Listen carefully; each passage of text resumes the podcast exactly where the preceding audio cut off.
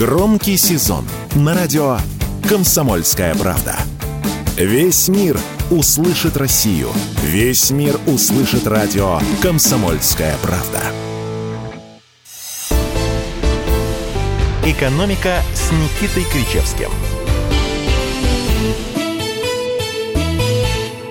Здесь экономика с Никитой Кричевским, доктор экономических наук, профессор Никита Александрович здесь, Это на я. месте. Меня зовут Мария Баченина. У нас а, тут социсследование такое, что главной идеей, вокруг которой у молодежи выстраивается стратегия развития России, является социальная справедливость. И о ее важности сказали 33,8%. Неправильно. Давай сначала, Мария Да что ж такое-то сегодня? Давай сначала. А, давай.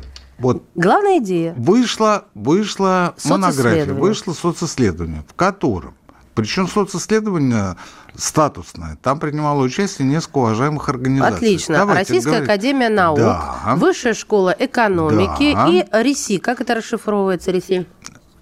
Расшифруйте. И... Исследовательский. Или институт. Сейчас я расшифрую. Давайте. Российский институт стратегических исследований. Ну, вот видите, видите, как он склонен уже, к издевке в самом уже, начале программы. Мы уже знаем о том, кто такой Ресей. Да, смотрите, а, то есть это на что готова молодежь. И вот запрос самый главный. Еще раз. Да что ж такое, а, Никита Александрович, Смотрите, садитесь, опрашивали, сами. опрашивали, ну, потому что я знаю новость, а вы подаете ее, мне кажется, некошерно. Смотрите, опрашивали молодежь от 14 до 35 лет. А на какой предмет, Марья Сергеевна, опрашивали? А на тему того, как, что они ожидают от будущего, на что сами готовы для страны?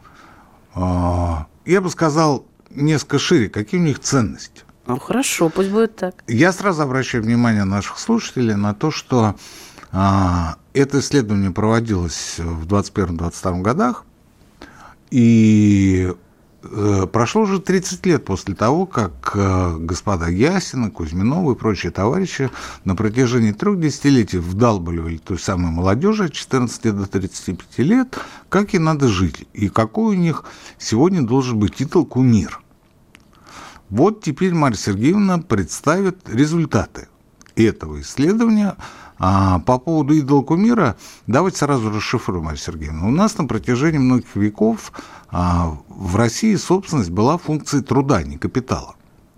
Соответственно, а, наибольшего уважения заслуживал тот человек, который больше всего и лучше всего трудился. Это было веками. Не зря у нас были социалистические соревнования в Советском Союзе, не зря у нас были коэффициенты трудового участия, не зря у нас не зря у нас э, давали герой социалистического труда людям, особо отличившимся в труде. И все это на протяжении многих веков, 75 лет Советского Союза в частности, культивировалось и было частью нашего подсознания. Мы с этим жили. Доходило до того, что волосные суды – это низшие суды, а, не встроены в государственную вертикаль, это было по реформенное образование, ну, после реформы 1861 года.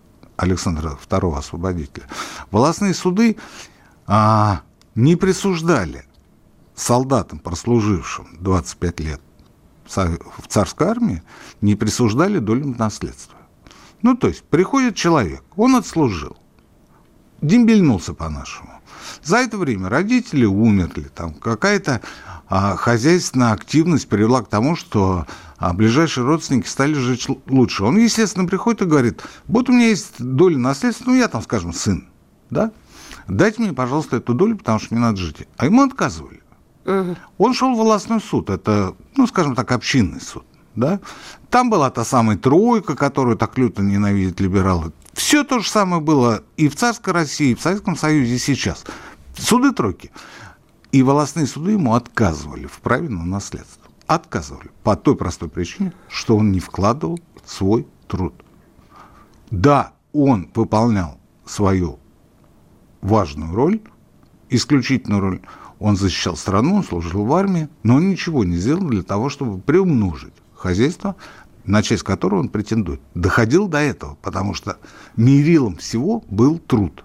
И поэтому такое пренебрежительное отношение было к собственности, которую а, имели, скажем, господствующие классы, сильные мира сего. Они считали, люди считали, а у нас 75% в начале 20 века жили в деревнях. Да, они считали, что это незаслуженная собственность, она заработана не трудом, а неизвестно какими а, способами, поэтому уважать ее смысла нет. А, если бы она была от Бога, ну, скажем, как лес, как а, озеро, как вода, а, один разговор. Если бы ты ее наживал, а, вкладывая свой труд, другой разговор. Но поскольку она тебе досталась в результате каких-то махинаций, либо там царь тебе что-то подарил, то извини, в уважении тебе отказано. Вот мы на протяжении веков так жили, и мы так живем, и мы сейчас так живем, поэтому мы люто ненавидим предпринимателей, особенно после дикой приватизации залоговых акционов. Я только сегодня пересматривал результаты соцопросов 91, 2006 и 2019 годов. Первые две строчки не изменились ни на грош такая же ненависть к тем, кто пройдушистым путем смог нажить себе несметное богатство. Это сидит в нас на протяжении веков. Это одна из глубинных причин событий 1917 года. А теперь, Марья Сергеевна, после моего краткого выступления, призываю вас познакомить наших слушателей с результатами этого соцопроса. Они меня дико порадовали. Ну, значит так, запрос на справедливость и статус э, сверхдержавы.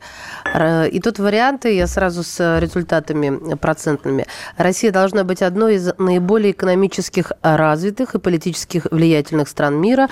Это 47,3%. Россия не стоит стремиться к глобальным целям. Тут 30,9%, ну, 31, можно сказать. России надо вернуть статус супердержавы, как во времена СССР. 13,3%, а вот, кстати, взрослые люди, там тоже сравнения пошли от 55, там 34, почти 35 процентов. И последняя тут строчка. России надо стать лидером на постсоветском пространстве всего 8,5 процентов. Это говорит о том, что мы как были имперцами, так ими остаемся. Причем это имеет отношение не только к нам с Марьей Сергеевной или к вам, наши слушатели, но и к молодежи. Мы имперцы. Мы имперцы. Мы грезим империей. Мы считаем, что Россия – это империя. И то унижение, которое было в 90-х годах, ни мы с Бочининой, ни наши дети, ни наши родители никогда и никому не простят. Вот и все. Но нас интересует та самая социальная справедливость, которую вы начали. А следующий вопрос был, который задались ученые. На что готовы граждане ради укрепления мощи России и ее суверенитета? Да нет же, это третий пункт. А первый пункт, там, где социальная справедливость. Мой любимый. Социальная справедливость была не первым пунктом. Так, сейчас В я... моем телеграм-канале была первым. Хорошо. Будем читать насчет вашего телеграм-канала. Главной идеей, вокруг э, которой у молодежи выстраивается стратегия развития России, является социальная справедливость. И это важности... не моя фраза, это фраза тех, кто готовил этот доклад, эту, угу. эту книжку. Извините. Ну, я тогда не понимаю, что вы от меня хотите, Никита Александрович. На первом месте у нас что? Социальная справедливость, как вы сказали. Дальше давайте. Так вот, о социальной справедливости и ее важности сказали 33,8% респондентов в возрасте от 14 до 35 лет. То есть молодежь. Да. Ее достижение видится молодым людям через искоренение коррупции. Что то же самое? Это та же социальная справедливость. А также соблюдение конституционных прав человека. И опять то же самое. Свободное предпринимательство кажется важным только 17,8%. Отлично, Марья Сергеевна. А почему это отлично? Ну, потому что мы их ненавидим. И это не наша с вами беда. Беда тех, кто насаживал в наши головы и насаждал в наши головы вот эти вот а, пьедесталы из золотого тельца, из оборотистых дельцов, из пройдух, которые в Советском Союзе торговали цветами или делали полиэтиленовые пакеты. Помните, были такие в конце да, СССР? Они стоили как безумных денег. Да? Красивые были. Да, из государственного сырья. То есть они покупали сырье, гранула, mm. у предприятий. А потом размещали заказы, сырье-то было копеечным. А, и продавали эти готовые пакеты там, по 3-5 по рублей. Налог, естественно, был черный. Значит, э, укрепление военного могущества. А я здесь возьму паузу, потому что у нас сейчас небольшая э, рекламная пауза будет, да, а потом мы вернемся в эфир и как раз продолжим на военном могуществе. Сколько высказались за военное могущество, вы пока подумайте, погадайте. Мне кажется, это очень интересная давайте, и любопытная давайте. цифра. Будьте имперцами. Экономика с Никитой Кричевским. Никита Александрович Кричевский здесь, доктор экономических наук, профессор. И я вот подвесила интригу. Напомню вам, а, что социологи провели опрос, причем такие серьезные социологи из нескольких учреждений. Не с интернет-ресурсов, Да, да, да. Российская академия наук, Высшая школа экономики и а, Российский институт стратегических исследований. Ну, для вышки это результаты были как серпом по а, тем самым куриным этим штукам, которые мы Рубрика будем про яйца у нас впереди. Позже, да, все правильно. Не обгоняйте поезда. Давайте, Маша, давайте. А, да, укрепление военного могущества. А за это, кстати, молодежь 14-35 для тех, кто пропустил, мы об этом опросе. 17,7. Ну и где они, имперцы? Подожди, а вот предпринимательство, Свободное предпринимательство. которое кажется важным для молодых, сколько? 17,8.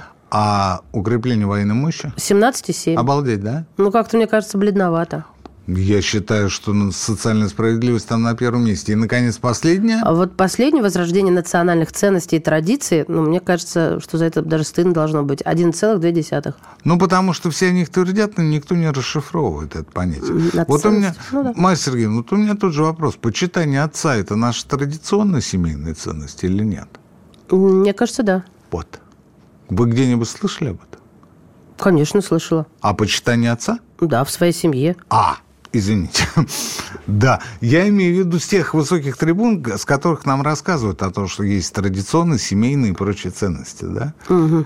Вот они говорят об этом, а ну, попозже не буду забегать, да, как анекдот, 33-48, э, да? Смешно, да. У нас образ отца размывается сильно, с этим согласна.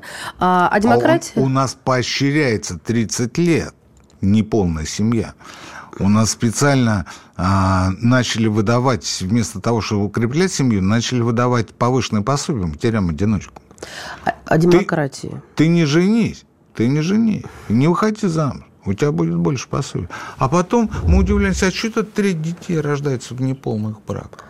Слушайте, у меня, у меня, я, мне не хватает терпения Значит, дождаться смотрите. следующей строчки. Очень хорошая следующая давайте, строчка. Давайте, а демократию упоминал только каждый десятый. Представляете, каково это читать в высшей школе экономики? Вот серьезно меня прям это радует. Ладно. Каждый десятый, 10%. Вот. А знаете, заканчивая эту тему, что хочу сказать. Извините, опять сумничаю. А, что есть русский человек в ментальном его преломлении. Русский человек – это человек, который... А, про труд мы уже с вами говорили, про малый и средний бизнес, который патриотичен, а крупный – это коллаборационист и предатель, мы тоже уже говорили в прошлых программах. Так вот, по поводу социальной справедливости. Социальная справедливость – это а, фетиш, не фетиш, я могу рассказать, в чем она конкретно заключается с позиции экономиста. Но не об этом речь. Речь о том, что Русский человек – человек по природе своей верующий, верящий.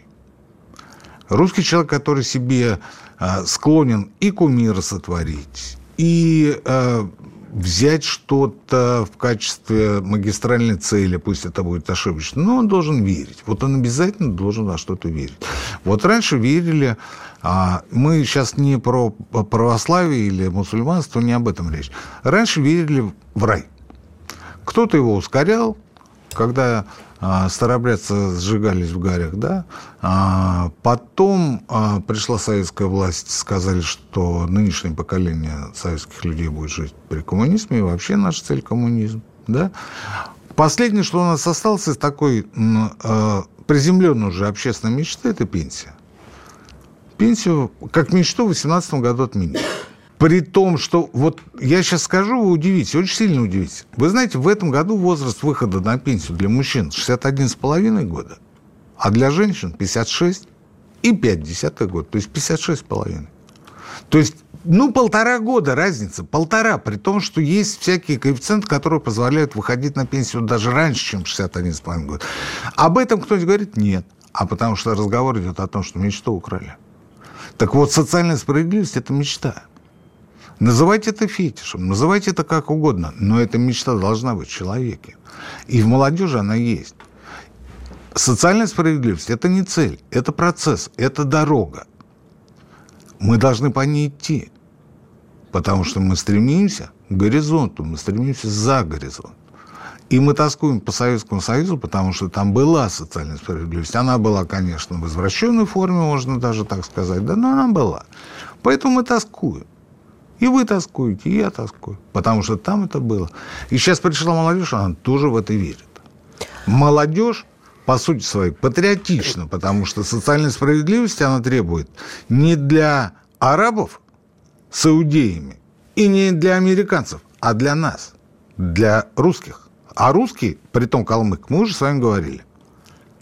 Это не важно, кто-то по национальности по складу характера, по менталитету ты русский, это все сказано. А национальность это уже вторично. А почему вы не хотите, чтобы прозвучало, ну, вернее, не то, что не хотите, но не обращайте такое пристальное внимание на это. А, мне кажется, это серьезно. Ученые а, задались вопросом, на что готовы граждане, то, с чего я начала, ради укрепления мощи. И 68,1% оказались не готовы к каким-то либо переменам и изменениям образа жизни. Вы знаете, они готовы, но там самый популярный ответ был, они не готовы к повышению налогообложения. И я с ними абсолютно согласен. Да. Абсолютно согласен. Потому что разго... Э, вопрос был поставлен безобразно расплывчато. Что значит, они не готовы к повышению налогов? Во-первых, в стране денег много. И все это знают. И все это знают. И мы постоянно говорим об этом в наших программах. Денег реально много. Почему они не доходят до низа, это вопрос второй. А первый главный вопрос, что деньги есть. Почему в ситуации, когда деньги есть и когда хватает на все, нужно еще дополнительно повышать налоги? Почему нельзя в рамках социальной справедливости ввести прогрессивную шкалу подоходного налога. Почему нельзя ввести семейное налогообложение?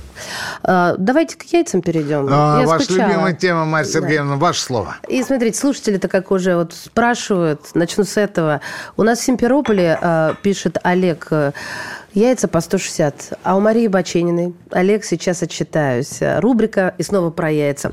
По данным Росстата, в октябре 2023 года мясо кур в рознице стоило в среднем на 26,8% дороже, чем год назад, ровно год назад. Куриные яйца подорожали в среднем почти на 24%.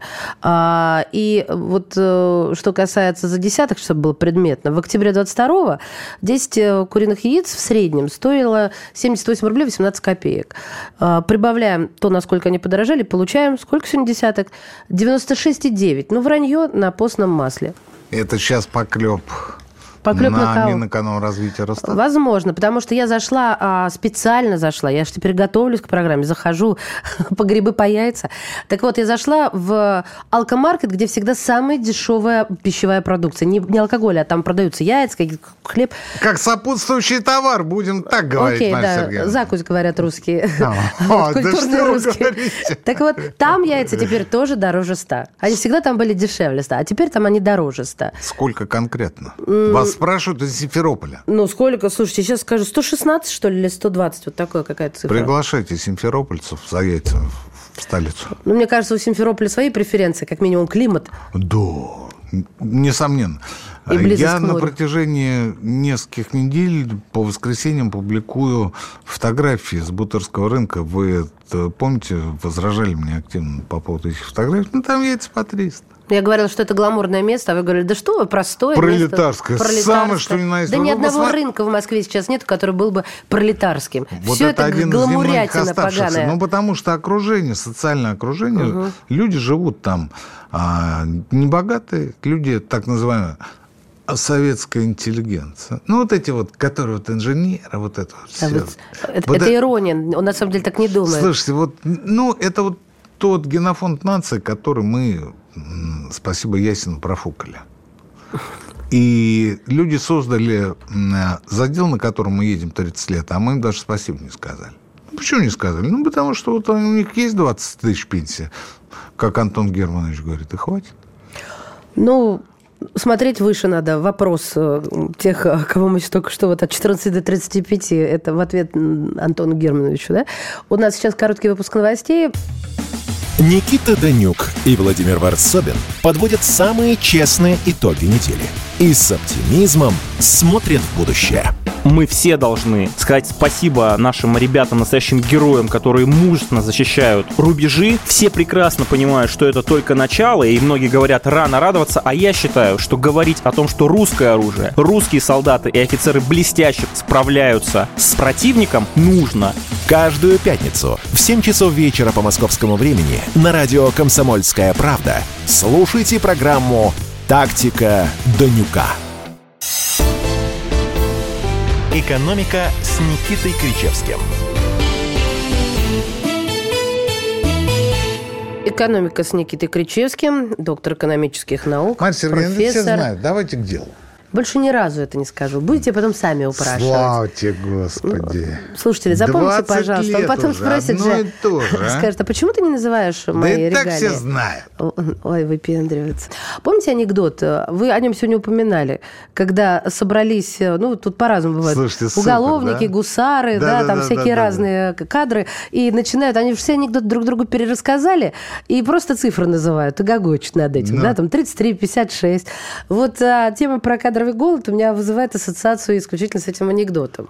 Ну, потому что раньше была структурная трансформация экономики, под- а до этого были санкции. Я уже запуталась, что зачем был-то. Нет, Так, сначала санкционное давление было. Ну, Потом возникла необходимость в структурной трансформации. это 33-й, то был 27-й, теперь 33-й да. Так. Потом а, ключевая ставка. Мгм. Заморозка активов еще. Заморозка активов. Так, то есть Да. 4. То есть там вот э, цифры анекдотов, они скачут у вас. Да-да-да. Вот. да. И теперь у нас кадровый голод. Пять, смотрите. Мы можем теперь пронумеровать Это на эти пункты. Да, Марсель, это на вскидку. Вот Это, это, самый жирненький анекдот. Да, то, что нам мешает развиваться, двигаться вперед. А вот смотрите, теперь, а, соответственно, немножко картина иначе выглядящая. Вот а, давайте посмотрим. А давайте сразу скажем, мастер. Давайте сразу. Никакого кадрового голода в России не- нет. Еще раз, никакого кадрового голода в России нет. Хорошо.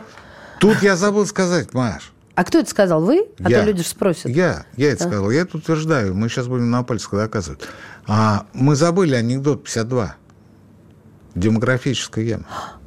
Да что ж ты будешь делать? Который тоже Это, нет. это все наши с вами дети виноваты. У нас этого нету ямы. Да, да, Ее да. тоже нет, потому что я взял статистические данные с 87 года, они по Российской Федерации колеблются 146-148 миллионов человек. Вот на протяжении 35 лет. Где там демографическая яма? Ну, подождите, смотря как Давай. смотреть. Меня а вот- никак не, не смотри, есть средняя численность населения. Смотря как считать. Ах, Ну все, ладно, не да нервничайте. понял, я понял, мать Сергеевна. Да, понял. а- Да, все плохо.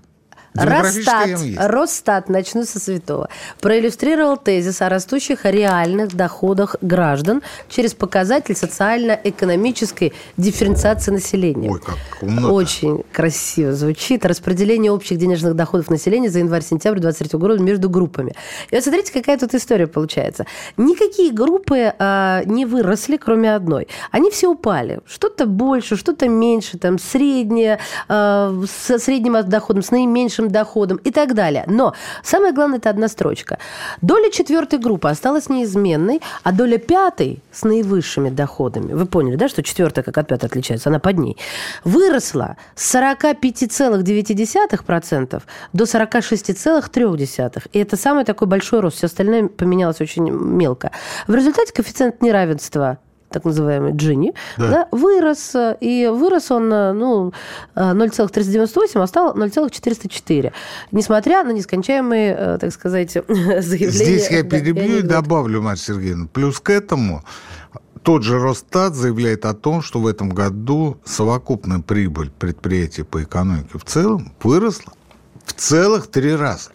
Ну, так. Поэтому ничего удивительного в том, что собственники, владельцы, акционеры, а, получатели роялти и прочее, да, это к началу э, нашей беседы о том, что труд – это э, функция собственности, да, точнее наоборот.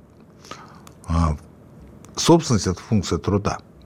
А, так вот, эти люди стали еще богаче. Ну, это, собственно, и видно. Это- Обидно, да? это видно, потому что А это видно, потому что за три квартала этого года а, несколько десятков тысяч богатейших людей России держали на вкладах на 1 января 9,4 триллиона рублей, а в сентябре этого года 10,7 триллиона рублей. Остальные группы тоже поднимались, но не так активно. А основная масса народу а, вы не поверите, она даже снизила, снизилась, если брать по вкладам.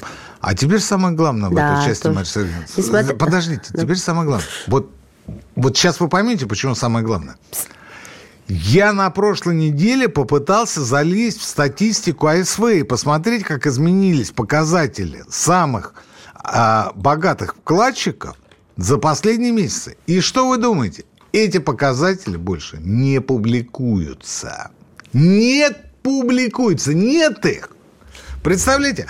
То есть совсем уже стыдно Вообще стало, да? нету. Просто нет. Я даже вот да, предыдущие свои, вот в телеге публиковал гиперссылки, предыдущие свои посты перепроверил, пошел по тем гиперссылкам, убрали.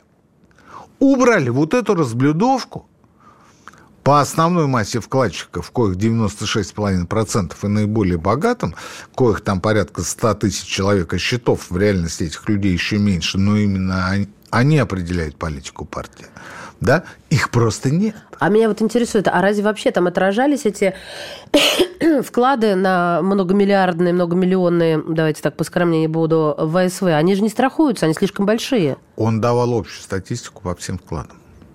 И то есть теперь этой статистики просто нет. А теперь вы не найдете. класса. Теперь вы ее закрыли. Ее закрыли. Еще раз, это радио «Комсомольская правда». Вы единственное услышали из всех радиостанций, которые у вас забиты в радиоприемниках. Статистику по крупнейшим вкладам больше не публикуют. Так, и вот смотрите. А, и давайте сразу по поводу того, что у нас вот Марья Сергеевна сейчас пойдет в детали к так называемого кадрового голода, давайте сразу определимся. По поводу безработицы 2,9%. А, это не репрезентативный показатель. То есть показатель, основанный ни, ни, ни на чем. А, ну, может, на чем-то, конечно. Почему? Потому что, вот ну, Марья Сергеевна дальше скажет, а, в службу занятости обращается только 25% безработных. А именно эти службы занятости формируют статистику по безработице. Дальше вы представляете, больше 70% туда не идут. Они ищут по друзьям, знакомым, приятелям, товарищам. Может, даже по объявлению. Не знаю. Но а безработица определяется в России именно так. Вы скажете, а как она должна определяться? А я вам отвечу. Есть статистика по НДФЛ. Ну, то есть платит человек, он каждый месяц платит, правильно, Маша? Ну, каждый конечно, месяц. автоматически. Самозанятый, да? да? Самозанятый каждый месяц. И ИПшник платит раз в три месяца. Раз, раз, раз. Но не все же безработные ушли в самозанятые или ИПшники. Но самозанятые платят каждый месяц. Ну, ему автоматом выставляется. Я понимаю. Со всех берутся, соответственно, а, Налог. налоги э, по основному месту работы. По ГПХ, гражданско-правового да, характера. Везде. везде. И второй момент, который можно было законнектить, это ПФР. Ну, то есть, если за тебя платят Э, пенсионные взносы, значит, ты в теме, значит, ты в деле, значит, ты работаешь. Если не платят, значит, какая-то... А почему этим не пользуются, Никит? Ну, это же реально вот прозрачнее схема. Анекдот 82. И тут все считает ИИ. И еще считает. Анекдот 82, мать. Вы скажете, почему? Ну, потому что мы еще движемся на пути цифровизации. Мы еще не достигли. Давайте я все-таки про скажу в деталях, да, согрешу. А теперь давайте про кадровый голод которого нет. Я это утверждаю в третий Ну так раз. вот, несмотря на нескончаемые заявления о недостатке рабочей силы во всех отраслях, количество рабочих мест в экономике практически не меняется. Число замещенных рабочих мест в организациях, то есть численность работников списочного состава, внешних совместителей, работников по ГПХ за январь-сентябрь 2023 года выросла всего на 0,4%. А, но по видам работников изменения фиксируются. Там списочный состав даже уменьшился. Но, в общем, к чему мы ведем? Мне кажется, самое главное, это прозвучало, Никита Александрович. Что? Ну, вот то, то, что считают, э, то, что вы, за что меня критиковали. Какая разница, как считать? Главное, как считать. Главное, как считать. Мы же все прекрасно понимаем, на биржу никто не становится. Биржа – это так вы дальше идите. геморрой. Там по поводу фрилансеров. По поводу фрилансеров сейчас. Так, так, И там так. будет еще один вывод, почему А, это Значит, случилось. по ГПХ выросли проценты на 17 на 17,9. Про, про фрилансеров у Да нас сейчас- времени мало остается. По- Так, вот. Не вижу про фри- фрилансеров. Хорошо, давайте я скажу. Давайте. А в 2020 году фрилансеров по России в целом было 14 миллионов человек. Так. В 2023 году их 19 миллионов. А серьезно, не вижу цифр. Сейчас посчитаю. Так, 19. 19 миллионов человек работают по свободному графику. В статусе ИП, в статусе самозанятых, в статусе гражданско-правового характера, вот как, например, я, да, по договору, по, по договору ГПХ. Да. Пришел, отработал, ушел. Да. Налоги платятся, взносы взносятся, все хорошо. Но я фрилансер. И вот таких, как я, по стране 19 миллионов человек. Ну, подождите, а о чем это говорит? Это говорит о людям. том, что та самая структурная трансформация, о которой мы все уши прожужжали, на самом деле произошла на рынке труда. И абсолютно все ведомства ее прошляпили. Это больше ни о чем не говорит. Вы говорите кадровый голод. Да вы посмотрите, 19 миллионов человек по стране работают по фрилансу. Где вы были, когда эта система разворачивалась? Я приведу на конкретном примере, опять по поводу Москвы. В Москве в такси существует парковый принцип работы. То есть, ну, есть таксопарки. А во всей стране есть принцип работы самозанятых таксистов которые, когда вот плохая погода, например, или что-то происходит, больше заказов, они выходят на работу и зарабатывают деньги. И никакого дефицита нет. А у нас так нельзя в Москве. У нас культурная туристическая столица, Маша. Друзья мои, еще один блок у нас с вами впереди, так что оставайтесь с нами на радио «Комсомольская правда». Все программы радио Комсомольская правда вы можете найти на Яндекс Музыке. Ищите раздел вашей любимой передачи и подписывайтесь, чтобы не пропустить новый выпуск. Радио КП на Яндекс Музыке. Это удобно, просто и всегда интересно. «Экономика» с Никитой Кричевским. Никита Кричевский в студии без регалий, просто Никита Кричевский. Слушайте, Никита да, тут какой-то у нас в процессе собачатник был. Быстрее переключайте меня, потому что я сейчас начну А про возраст женщины говорить. Вы представляете, это будет последняя ваша программа, потому Почему? что здесь я Слушай, вас и убью. Значит, Никита смотрите, Марья Сергеевна, наша программа, повторяю это в который раз, единственная программа на российском радио, которая является совестью власти. Александрович. Причем это возраст женщин? Подождите вы. Мы совесть.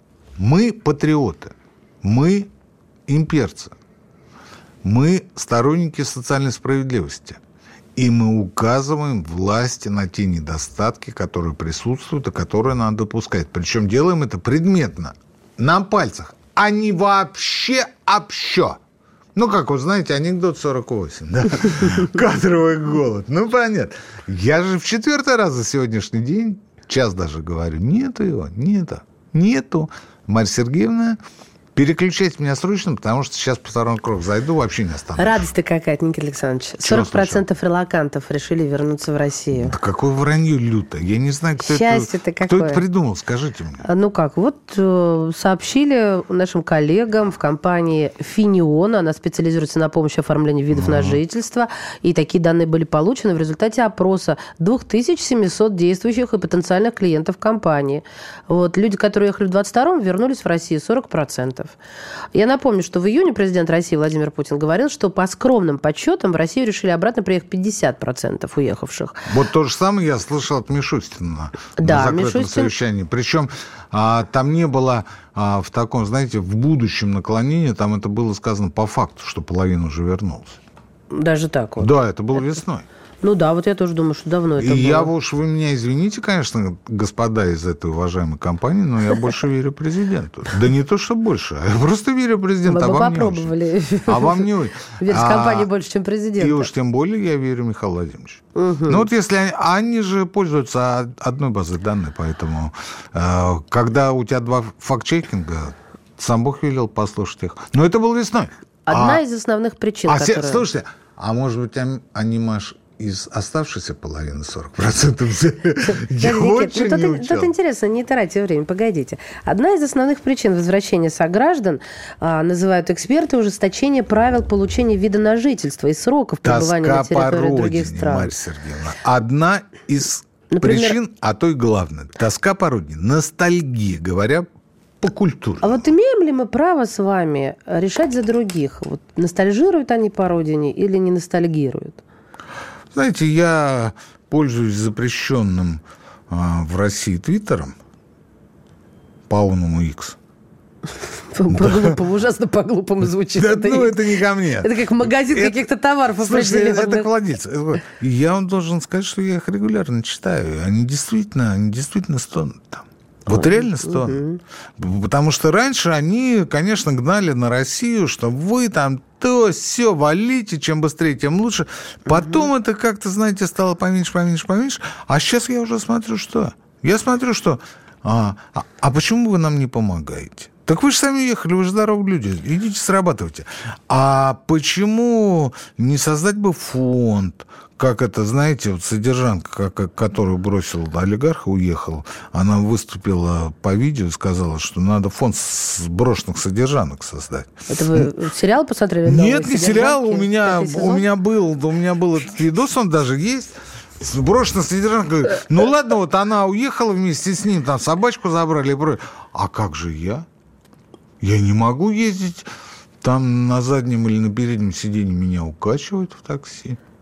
Понимаете? Создайте мне немедленный фонд. Ну, то есть вот, вот такая история. А сейчас, а сейчас, а сейчас, слушайте, мне просто вот как бы униженно это ни звучало, мне жалко их.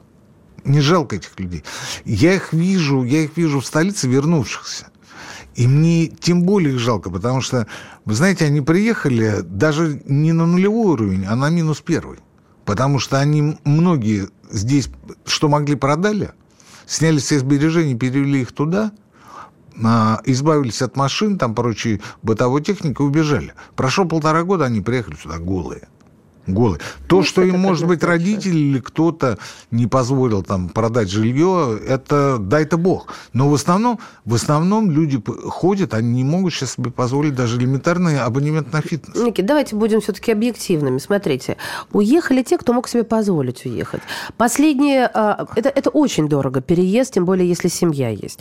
И, соответственно, ехали те, и среди моих знакомых тоже такие есть, которые не бедствовали и бедствовать не будут. А те, кто и не мог, э, простите меня, а вот ты приедешь, а на что ты там будешь жить? Там совершенно другие суммы, совершенно другие, ну, вот там все совершенно другое.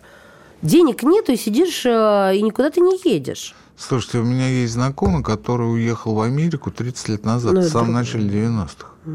Я с ним недавно разговаривал, говорю, и как, вот на эту тему.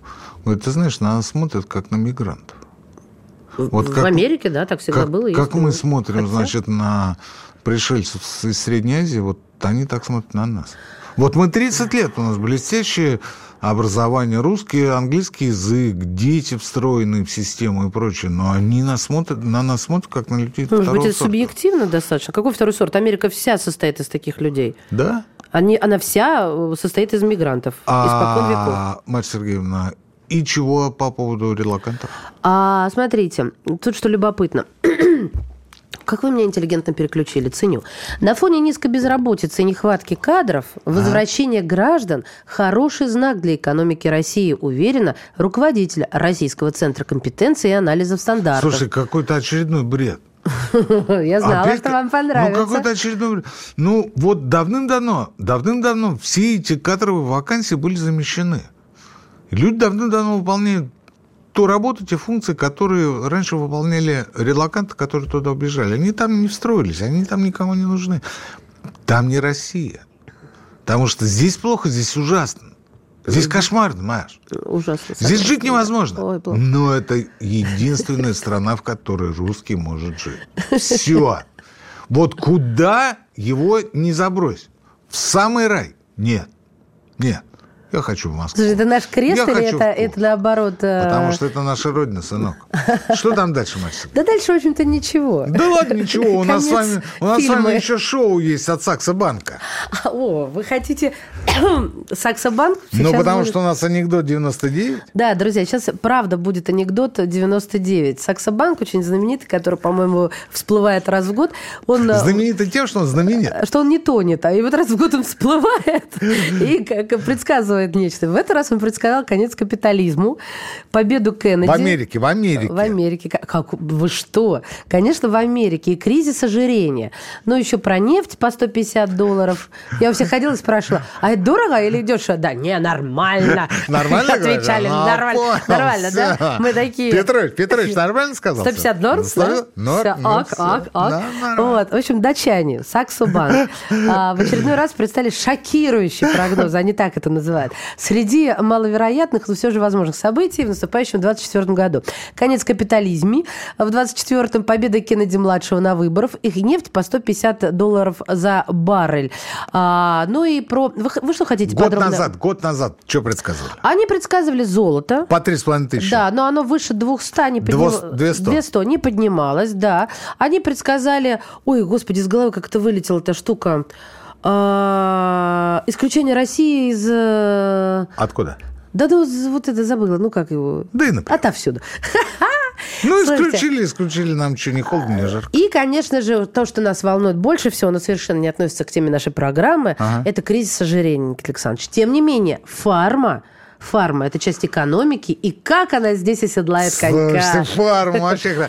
А вот теперь, завершая нашу программу, я должен попросить вас поаплодировать гениальным просто датским маркетологам. Потому что банк из себя ровным счетом ничего не представляет. Да, там хоть Абсолютно. деньги хранятся, Не знаю. вклады Не какие-нибудь. знаю, мне кажется, это может быть ИП какой-нибудь, понимаете? Но раз в год маркетологи выстреливают. Они а- без офиса, наверное, так же, как это ну, отдельно у нас. больше в шиномонтаже работают. И раз в год о них говорит весь мир.